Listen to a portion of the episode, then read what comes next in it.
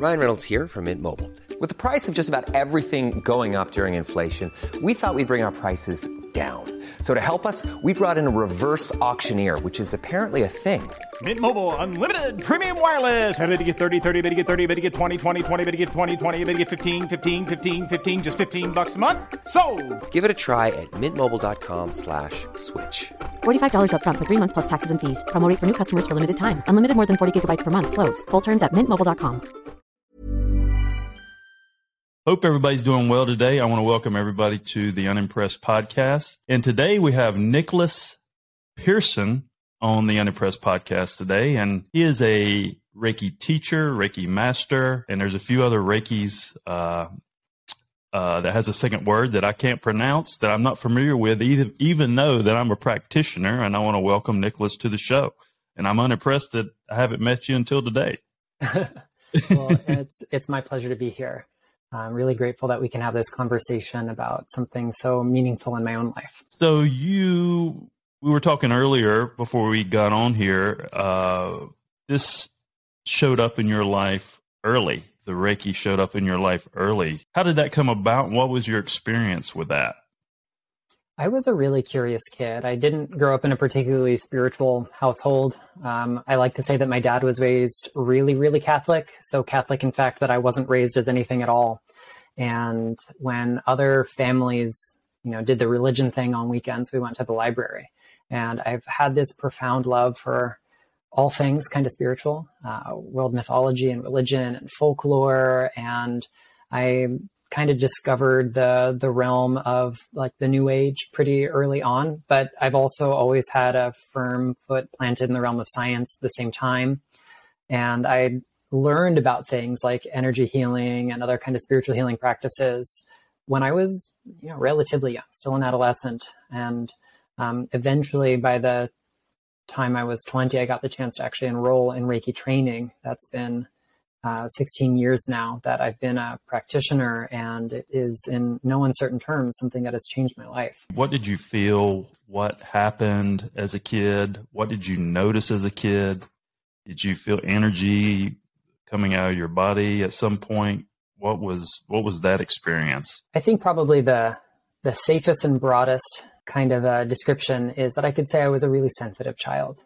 You know, other people's um, not just personalities, but you know their mental emotional states. I I was pretty well aware of what people felt and thought around me. I don't consider myself particularly psychic or gifted in that regards. I'm just sensitive, just kind of uh, open. And mm-hmm. by the time I was, you know, maybe like 12 or 13, I'd, I'd really started uh, reading a lot about the paranormal, about metaphysics, um, really interested in the world of like uh, rocks and minerals and how um, you know the the science behind them just completely fascinates me to no end. But I also have a really profound love for their folkloric uses, their uses in like occult and ritual, and um, you know world religious traditions. And I really love the application of them as a type of like energy medicine or energy healing through crystal healing. Um, and it was through pursuing that that I began to explore subtle energies all around me, whether that was by meditating with a piece of quartz or a pebble I picked up from the parking lot. It didn't matter. All of it has a kind of energy or vibration to it. And as I began to explore that, other things came up on my horizon, so to speak. I, I became aware of other kinds of practices, whether they're hands on healing practices like Reiki or more meditative pursuits. And so I dabbled in a lot um, as, as much as I could you know, without formal training, without any kind of um, teacher or certification. And then by the time I was old enough to be able to, you know, pay for a class on my own and drive myself there, I was actively seeking teachers. And it just all kind of came together that I found the right teacher in the right space at the right time in my life uh, to get me started on the Reiki path. So that took that kind of innate sensitivity that I just kind of casually explored and brought it to new heights there's a, a lot in Reiki that I think we can experience as kind of peripheral effects of our practice. Some mm-hmm. people have really visual experiences. Some people um, feel like their psychic skills increase. Some people come to Reiki specifically for that hands on healing, whether they've already got some proficiency there uh, innately or they're trying to explore it for the first time. But Um, you know, all of these things kind of happen because the purpose of Reiki is getting in touch with the true self, finding that mm-hmm. indwelling light, that presence, that spirit or consciousness that's already within us. It's already connected. But especially in the modern Western world, we we tend to drift away from that, uh, we'll say, platform, that paradigm that's programmed within us. So Reiki is the gradual process of remembering or recognizing that innate wholeness, that innate light, and being able to bring it forward. We mm-hmm. might feel that as energy flowing through us. We might uh, sense it as a, a, shift in subtle perception. We might come to it because there's that practical, almost like clinical hands on application. We might come to it because it's a spiritual practice, first and foremost. Um, whatever our avenue is, we often have in the Reiki community lots of, we'll say, perceived um, fallout from it. But you know, really, the purpose of Reiki, all of that is subsidiary to the purpose, which is getting in touch with the spirit, getting in touch with the true self. And when we do that, all of those other things, they're they're just kind of icing on the cake. Now, my experience, and I, I told you a little bit of, about myself, and you didn't know um, about my experience before we talked today. What do you think about the projection of energy through your hand, right? The body is a miracle. We are constantly generating all kinds of energy, both the sorts we can measure, like in the electromagnetic spectrum and beyond, as well as what we term subtle energy, that kind of psychic or spiritual energy, like we talk about when we use the term Reiki, um, or other kinds of energy healing modalities. Um, if we just kind of measure the kinds of energies that are generated by healers' hands of many different traditions, not just specific to Reiki, but they've they've done empirical testing on on lots of we'll say energy healers, um, and there are all sorts of measurable wavelengths that get emitted. Now we can't prove that those measurable frequencies have anything to do with the effect of healing. We can't demonstrate in a clinical or lab-based setting that there's a causative relationship there, but we can sense that something strange is going on. Um, but we can also perceive a lot of these things if we have sensitive enough equipment um, from any human being. And mm-hmm. what that means is we all have this capacity, and it's really just about learning to hone it. Now, um, Reiki, as it was traditionally taught in the 1920s in Japan, when it was founded by the founder who, who actually created the system 100 years ago this year uh, in 1922. Um, you know, hands-on healing was kind of the side effect of his quest for for inner peace, what we call anshin ritsumei in Japanese, kind of a pervading peace that is the hallmark of enlightenment. Um, he he wasn't seeking uh, a method of projecting energy. He wasn't, pers- you know, trying to you know carve out a niche form of spiritual healing. That was all a byproduct of his quest for um, connecting to that kind of cosmic force that's already within us. And um, I think it is interesting how, in the intervening 100 years, the concept of Reiki has really kind of flipped the script. You know, people come to it because it's a means of energy healing, of projecting energy, of controlling energy, when at the core it was always about surrenders. For me, the practice really comes from showing up every day and you know, working with the five precepts, those kind of guiding principles that the founder gave to us um, working with hands on healing as a means of getting in touch with my heart, with my mind, with my body, with my spirit, of coming into the present moment. I've seen some pretty miraculous things, mm-hmm. physical, emotional, spiritual healing wise. Um, but I also recognize that those are the side effects of Reiki. They're not the purpose of it. So the, the founder of the system of Reiki makes it very clear. He, he didn't write a lot down. We have exactly two documents that, that are in his own words. One of them are the five precepts that, you know, the five kind of principles core to the practice. Another one is a short little question and answer booklet. And the opening part of that is called the Kokai Denju Setsumei in Japanese, which means the explanation of open teaching. And um, pretty unusual for a Japanese spiritual practice, he delineates upfront that, um, you know, oftentimes founders of spiritual praxis um, hand things down to a select few. Oftentimes they're kept in that kind of, um, we'll say, hereditary lineage. And this was, you know, very, very common in his era 100 years ago in Meiji era Japan and, and prior. But his experience of awakening, we'll call it, on Mount Kurama in spring of 1922 um, showed him and therefore the, the rest of us that Reiki is present in all things. Hiring for your small business? If you're not looking for professionals on LinkedIn, you're looking in the wrong place. That's like looking for your car keys in a fish tank.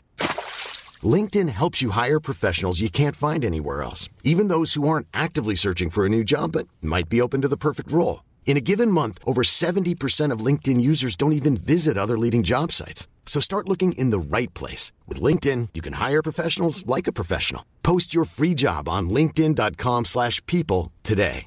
There's never been a faster or easier way to start your weight loss journey than with PlushCare. PlushCare accepts most insurance plans and gives you online access to board-certified physicians who can prescribe FDA-approved weight loss medications like Wegovy and Zepbound for those who qualify. Take charge of your health and speak with a board-certified physician about a weight loss plan that's right for you. Get started today at plushcare.com slash weight loss. That's plushcare.com slash weight loss. plushcare.com slash weight loss. All people receive it equally. All people have the same ability. There is nothing that makes one person more predetermined or more special or uh, more able to perform Reiki because the the idea behind Reiki, if you look at the actual words in Japanese, they point to something that is non-dual, that is not separate, that is not linear. Um, so therefore, it's an all or nothing thing. We we all have equal access to it. We might not all be called. That's a different kind of conversation. Um, but the only thing that makes us, we'll say, more effective is practice itself. So um, you know, even within the system of Reiki, the the actual branches of it have offshoots from that kind of main lineage. And no particular offshoot is more powerful or less powerful. No particular teaching or technique is more powerful or less powerful. Um, the more initiations or what they call attunements in the West uh, doesn't make you more powerful less powerful. The only thing that makes us more effective as practitioners is practice itself. And that totally takes the ego part out of it. It, it also means that we all have the same hands. So once we receive that Reiki attunement or initiation, we all have the same ability because we're all connected to the same source. There's only one Reiki and it's in everything. Um, he tells mm-hmm. us that um, there is nothing in the universe without Reiki. So that means there is no person, there is no blade of grass, there is no molecule of air, there is no little bit of starlight in the atmosphere, in the night sky that is without Reiki. We, we are all one in that kind of cosmic force that is the, the phenomena of Reiki and not just the practice of Reiki. The structure was set up for a purpose, right? But would that not limit the thought process to some extent? Because they say if you, you know, if you create a style, you create a category, you know, to some extent you crystallize growth. You can have guidelines, but sometimes maybe those guidelines are there to put you in the right direction, but maybe there's something to build off those guidelines. Is there any thought you have about that? I mean, that's the nature of an esoteric order, right? You know, it's you receive the teaching that you are prepared for and you work that teaching until it helps you get to the next level. We might have external factors like whether we've enrolled in a first degree class, a second degree class, third degree class, and so on and so forth, but all of the development is internal. So we have external tools because we are here in a materially oriented world. I, I have a physical body Therefore, I'm bound by certain laws, at least certain times, I'm bound by certain mm-hmm. laws. And those external things are, are tools to assist us. If we confuse the map for the territory, they become hindrances. The, um, the things like the symbols and mantras and even the five precepts or the ritual of initiation or attunement. Those are external tools. They're guiding us toward an internal experience. They are a map and that internal experience is the territory itself that only we can walk through. So, you know, if I point to Antarctica on a map or on a globe, I'm not into Antarctica. I only understand where it is relative to where I am right now. So mm-hmm. those mm-hmm. external things could limit us if if we conflate what they symbolize for what they are. You know, with the Western world and, and what's been in, indoctrinated in, in our thought process for many years, it's a very odd conversation in today's time to get those indoctrinated thought processes to somewhat open up more to something like this. We always have to consider cultural context and temporal context. You know, Reiki didn't spring up fully formed as we know it today.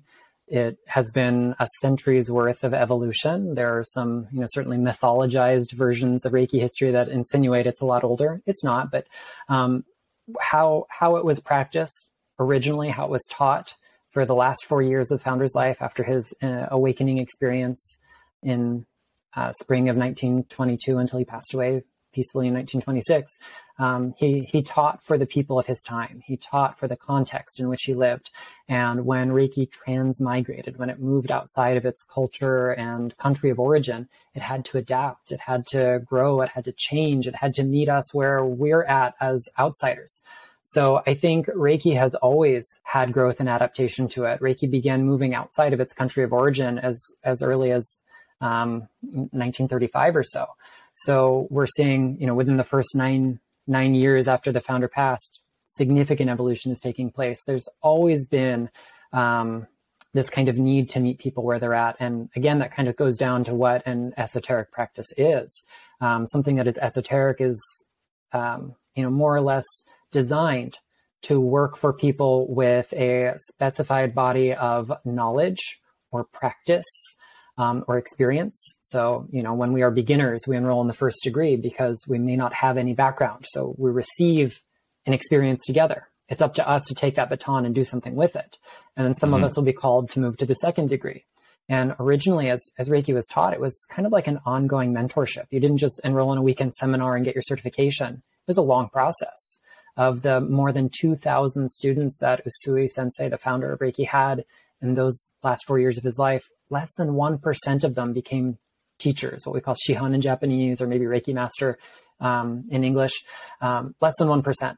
Um, uh, for a number of factors, and we, we can conjecture what they might all have been, but certainly one of them is that it was an esoteric system, and it was it was designed to be oriented towards internal growth. So it's not just the external enroll in a class and you get the thing. That's a mm-hmm. Western mindset.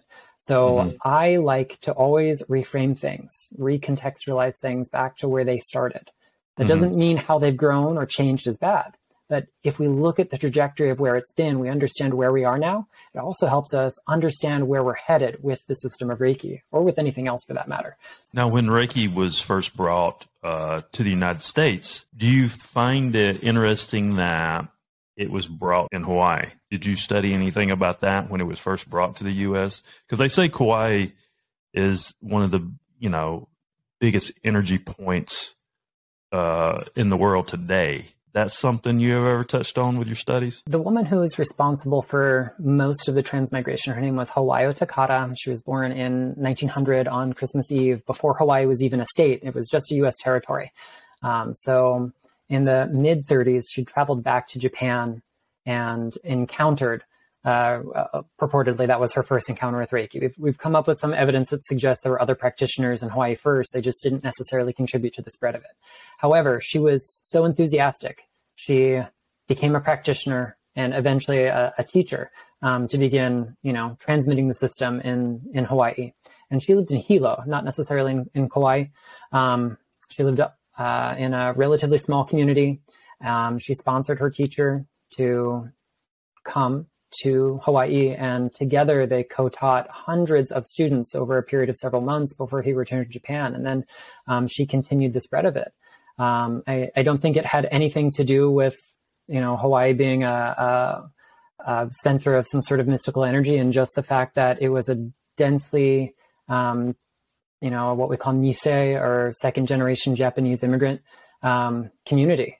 Uh, mm. Without without people of Japanese origin living there, Reiki would not have been there. So we have to look at the you know what what the likeliest answer there is. I I'm really big on the data. So the data tell mm-hmm. us that Hawayo Takata was headed back to Japan for some medical procedures and for some family related stuff. And she, she was able to study Reiki there. And then she went back to her home, which is in Hawaii.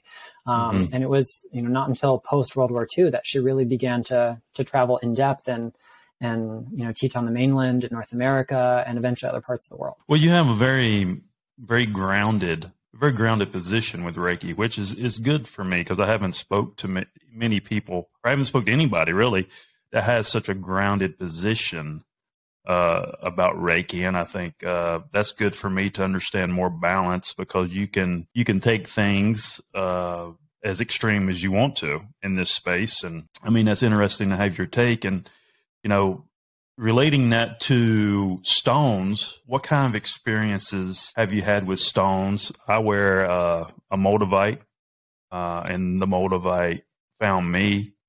Uh, I found it in a in a store in Brooklyn, and now I live in Charleston, South Carolina. What is your experience with that? Well, long before I came to the realm of Reiki, I was fascinated with all things rock and gem. I got my first like proper mineral specimen at the age of eight, so that's almost three decades later. I'm still collecting, um, and the majority of my published works have been about um, gem therapy or crystal healing, the kind of mystical side of of all things rock and mineral, and um, yeah, it's it's a really big part of my life. There are gems that I work with every single day. There are um, rocks and minerals all around me in my office and everywhere else in my life that I can fit them. But um, you know, they're my my approach to working with them is is a little bit different. I, I try to wear more of a science hat with them because although we have no means of quantifying subtle energy, because it's by its very definition it is subtle, we we can't quantify it, but we can quantify things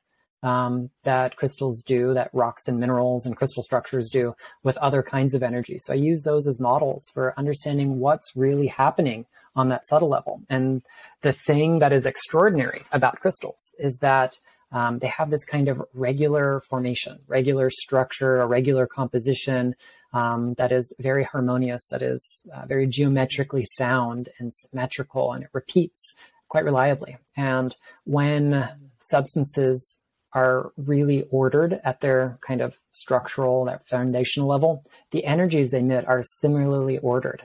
We as human beings are not. You know, the if we just take a look at the electromagnetism generated by our fields as a whole, um, the rhythm of our head is not the same as the rhythm of our heart. Um, our, our lungs and our liver are doing different things made out of slightly different substances. They're they're going to generate different kinds of electromagnetic fields. Um, so we are not coherent uh, electromagnetically, but crystals are. And when a higher amplitude, a more coherent field comes into contact with a less coherent field of a lower amplitude or like lower volume, they begin to sync up. And that louder, more perfect field becomes a template for the other one to kind of be synchronized by. Um, so when we work with crystals, on one hand, they are entraining us, uh, we'll say energetically speaking, to be a little bit more crystalline and we can observe there there is enough rich and robust data that shows that when our electromagnetic field, particularly of the the brain and the heart, become more coherent, um, that changes mood, uh, perception, mental affect. That changes all sorts of neurotransmitters, chemical and electrical alike, and that cascades through the body. Um, and eventually, we get to this point where a subtle energy parallels a, a measurable energy, which changes our field, which changes how we feel, which changes the chemicals and electrical impulses in our body. And energy eventually transcends pathology. Now, have you had any experience with a moldavite? Yeah, I got my first moldavite probably around the age of like 13 or 14, so 20 plus years ago. Um, it is non-crystalline, is a natural glass that is formed by meteoritic impact. So it's not the meteorite itself; it's terrestrial stuff like sand or soil um, that got turned into a glass. It was vitrified because of this uh, impact. Um, and you know there are all sorts of great stories about it. I, I, really love the mythology of it being this kind of emerald green glass, uh, an emerald colored gemstone that fell from the sky because it kind of closely mimics the, we'll say the mythology of the Holy Grail or the Emerald Tablet or all these other kind of emerald colored gems that are said to have descended from the heavens and it is a really alchemical kind of stone. It, it, synthesizes disparate things to support our evolutionary progress. You said you work with stones on a daily basis. What is your number one type of stone that you go to?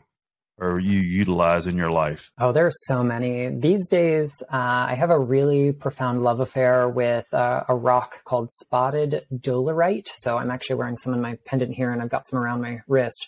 Um, but this particular variety of dolerite is only found in a, a small district in Wales called Pembrokeshire. And it's actually the same material that was used for part of the construction of Stonehenge, as well as dozens of other megalithic structures um, in Great Britain. And it has this really deep earth energy, but it's also by virtue of those kind of whitish colored flecks in there. It's said to resemble the stars against the sky. So it kind of links heaven and earth and allows us to um, recognize our role as mediators between those, to be grounded, but also to have that expanded state of awareness. Um, it's really great as kind of like a, we'll say, psychic self defense. It fortifies the energy body to be less permeable to outside influences. It's a uh, really wonderful stone for accelerating all kinds of healing processes at the spiritual and psychological levels. Um, and it's one that we sometimes use to do things like past life regression. But this is a stone that I wear essentially every day of my life currently, at least in this chapter I'm living. But there are other gems that have been that kind of everyday support at, at different points in my life too. Speaking of stones, you have a book coming out. You know, with the book that you have coming out, uh, it's about stones. Uh, if you will, right? Yeah. So my next book to drop is called Crystal Basics Pocket Encyclopedia, and it'll be here in early 2023. It's essentially like an encyclopedia of 450 rocks, minerals, gemstones, crystals, and fossils. So what are you currently doing? So I am a tutor with the College of Psychic Studies. I've I've guest lectured at universities as well, but um, you know, the College of Psychic Studies is not a, a classic college or university um, like we think of here in the States. Um, so I, I, work with them remotely mostly, but I'll be headed over there in the springtime. We'll plan a series of events. I teach classes uh, online every single month. I also lead online Reiki practice sessions that I facilitate, like little monthly free um, Reiki shares. I have a pretty busy schedule teaching. Part of the reason, I'd say largely the main reason that I write is because I love to teach and I love to teach because I love to learn. So all of this is really just um, an extension of that desire to be able to share, to grow, to study, um, and to uplift the community through that kind of research-based work that I do. Now, do you do you have a goal in mind? Do you what do you want to experience? What do you want to achieve in the next three years with what you're doing in your life? On a personal level, I would really love to do more community growth uh, in in Reiki in particular.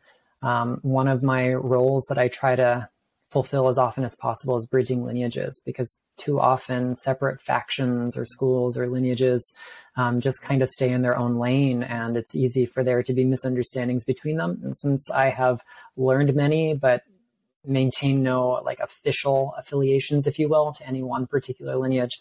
Um, I work really hard on outreach. Uh, I also do a lot of outreach between my spiritual work and um, like scientific communities. So I consider myself a lay science communicator. Um, and I, I, really try to improve scientific literacy among metaphysical people because I think that's really helpful, particularly in the crystal healing world, because it's it's hard to get that taken seriously when it's not a credible thing that we have measured in a, a lab setting. And it's even harder when the people trying to describe it don't understand what rocks and minerals are in the first place. So um, those are ongoing goals that I've got and things that I, I, work toward every single day. And I just can't wait to see those continue to, to grow. How do you approach something when someone says, you know, because I'm from the South, right? Baptist, Baptist church, you know, and there's a lot of Southern organized religions that you know, spoke up against stones and, and so forth, saying they're voodoo and so forth. How do you how do you deal with that resistance? I mean, quite frankly, I would invite them to look at their source material. There are hundreds, if not thousands, of instances where gemstones, as well as rocks, minerals, and, and other geologic substances, are mentioned in the Bible. Sometimes specific spiritual virtues of those gems are described. They feature very prominently in the visions of New Jerusalem. We see them in the book of Exodus, in the breastplate of Aaron. Um, there, there's so many places where gems are mentioned in the Bible, and there are dozens of books written about this that I, I would ask them why something that has, you know, since the beginning of time been revered as sacred because the divine created it is demonized suddenly. Um, mm-hmm. Um, you know, we, we have plenty of biblical and rabbinic scholars who've looked at the role of these gems uh, in in religion for thousands of years, and this is cross cultural. We can certainly use biblical references to gemstones to to communicate in these particular communities, but I'd also you know urge people to look at the fact that this is human nature. Um, some of the earliest archaeological evidence that we have of of humans collecting quartz crystals may go as far back as 450,000 years. There's there's a couple really significant finds that are pre-Homo sapiens, like pre-modern humans, um, where these hominids collected quartz crystals, sometimes traveled with them across great distances, Um, so they are they are now left with remains that are being discovered far, far, far from where they were mined.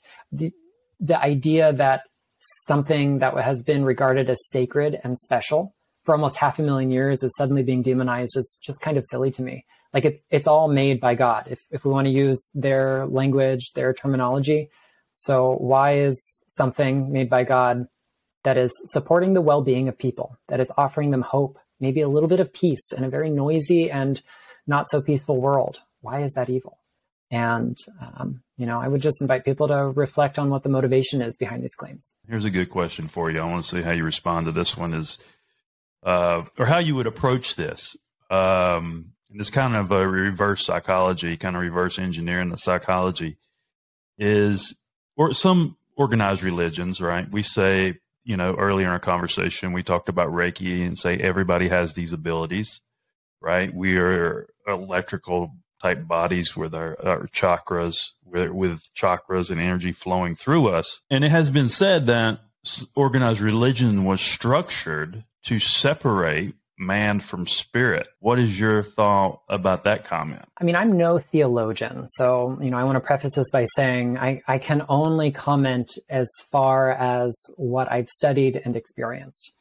And if we look at what the word religion itself actually means, it, it comes from a, a, a, Latin root that means to bind, to connect. And it was actually originally intended to be a way to link humankind with the divine. But the way power is distributed among religion today, the way um, society structures power, um, is often focused on removing that kind of sovereignty and agency from the individual and placing it into an external authority. But I don't believe that external authority was necessarily the goal of early uh, religious praxis. Um, we live in a different kind of world than the people who wrote the Bible. We live in a different kind of world than the Buddha did, than uh, Muhammad did, than any of the world's great philosophers and religious founders and leaders did. So, you know, I understand where we are is a product of a very, very long process. And so if people find religion to be limiting and binding, I would encourage them to find ways to cultivate presence, to find tools and techniques that give them a sense of hope and agency. Maybe that's something as subtle as Reiki, which is itself non religious. It is a, a, universal kind of method. Um, maybe it's through meditation or, you know, other simple things. We don't necessarily have to change the flavor of our religion necessarily to, to have that kind of restoration of agency and sovereignty. But recognizing that we don't have to outsource, we don't have to find an other voice to tell us what the divine is saying, that's a really powerful experience. And I think it's one that more people um, are going to turn to each and every day. Well, I mean, I think that's a, I mean, that's a great answer. I mean, I we talked about sensitivities too at the beginning of this, and I've I don't know, this popped in my head one day. I said life is about sensitivities and percentages because the sensitivities will create the percentages of anything. So I think when you dive into those types of questions, I think you have to measure the percentages of weight and how that's been perpetuated over time. You know, some of this ideology can be broken down, I think, the right way to make people understand why narratives are created like they are. The intentions, you know, we all start with good intentions, but sometimes with commercialism and, and trying to survive and, and, and things that are pressed against you to try to live your life, other percentages come into play that creates a different narrative. And uh, I wish uh, more people would understand that because it uh, would it would open the spectrum to some extent instead of standing strong on one narrative when they don't even know what the foundation is. Does that make sense to you? Yeah, and you know, it comes back to that idea of always building context, which is so pivotal, so crucial to the work that I do is examining where things came from to understand how we got to where we are and therefore what we do for that next step together. And so long as we have people having those conversations, I am really hopeful about what those next chapters look like. If you really want to have a good understanding of what Reiki is, Nicholas has a great foundation and great narrative of you know history, where it comes from, what it is. Uh, check him out. He's got a new book with Stones coming out February 28th. He's got some precursors happening before that. Um, but we'll put all this information attached to the episode, but check that out. And uh, yeah, man, it was a great conversation. I like your narrative. I like your uh, responses, and it's a very grounded response. And I'll uh, I'll definitely try to find this spotted dolerite and see if I can add that to my collection as well. Yeah, well, thank you so much for having me. And if you ever need help tracking down a specific rock, just let me know. I'd be happy to send you in the right direction. This is Reiki Master Nicholas Pearson. I'm John Edmonds Cosma, the CEO of Bang Productions.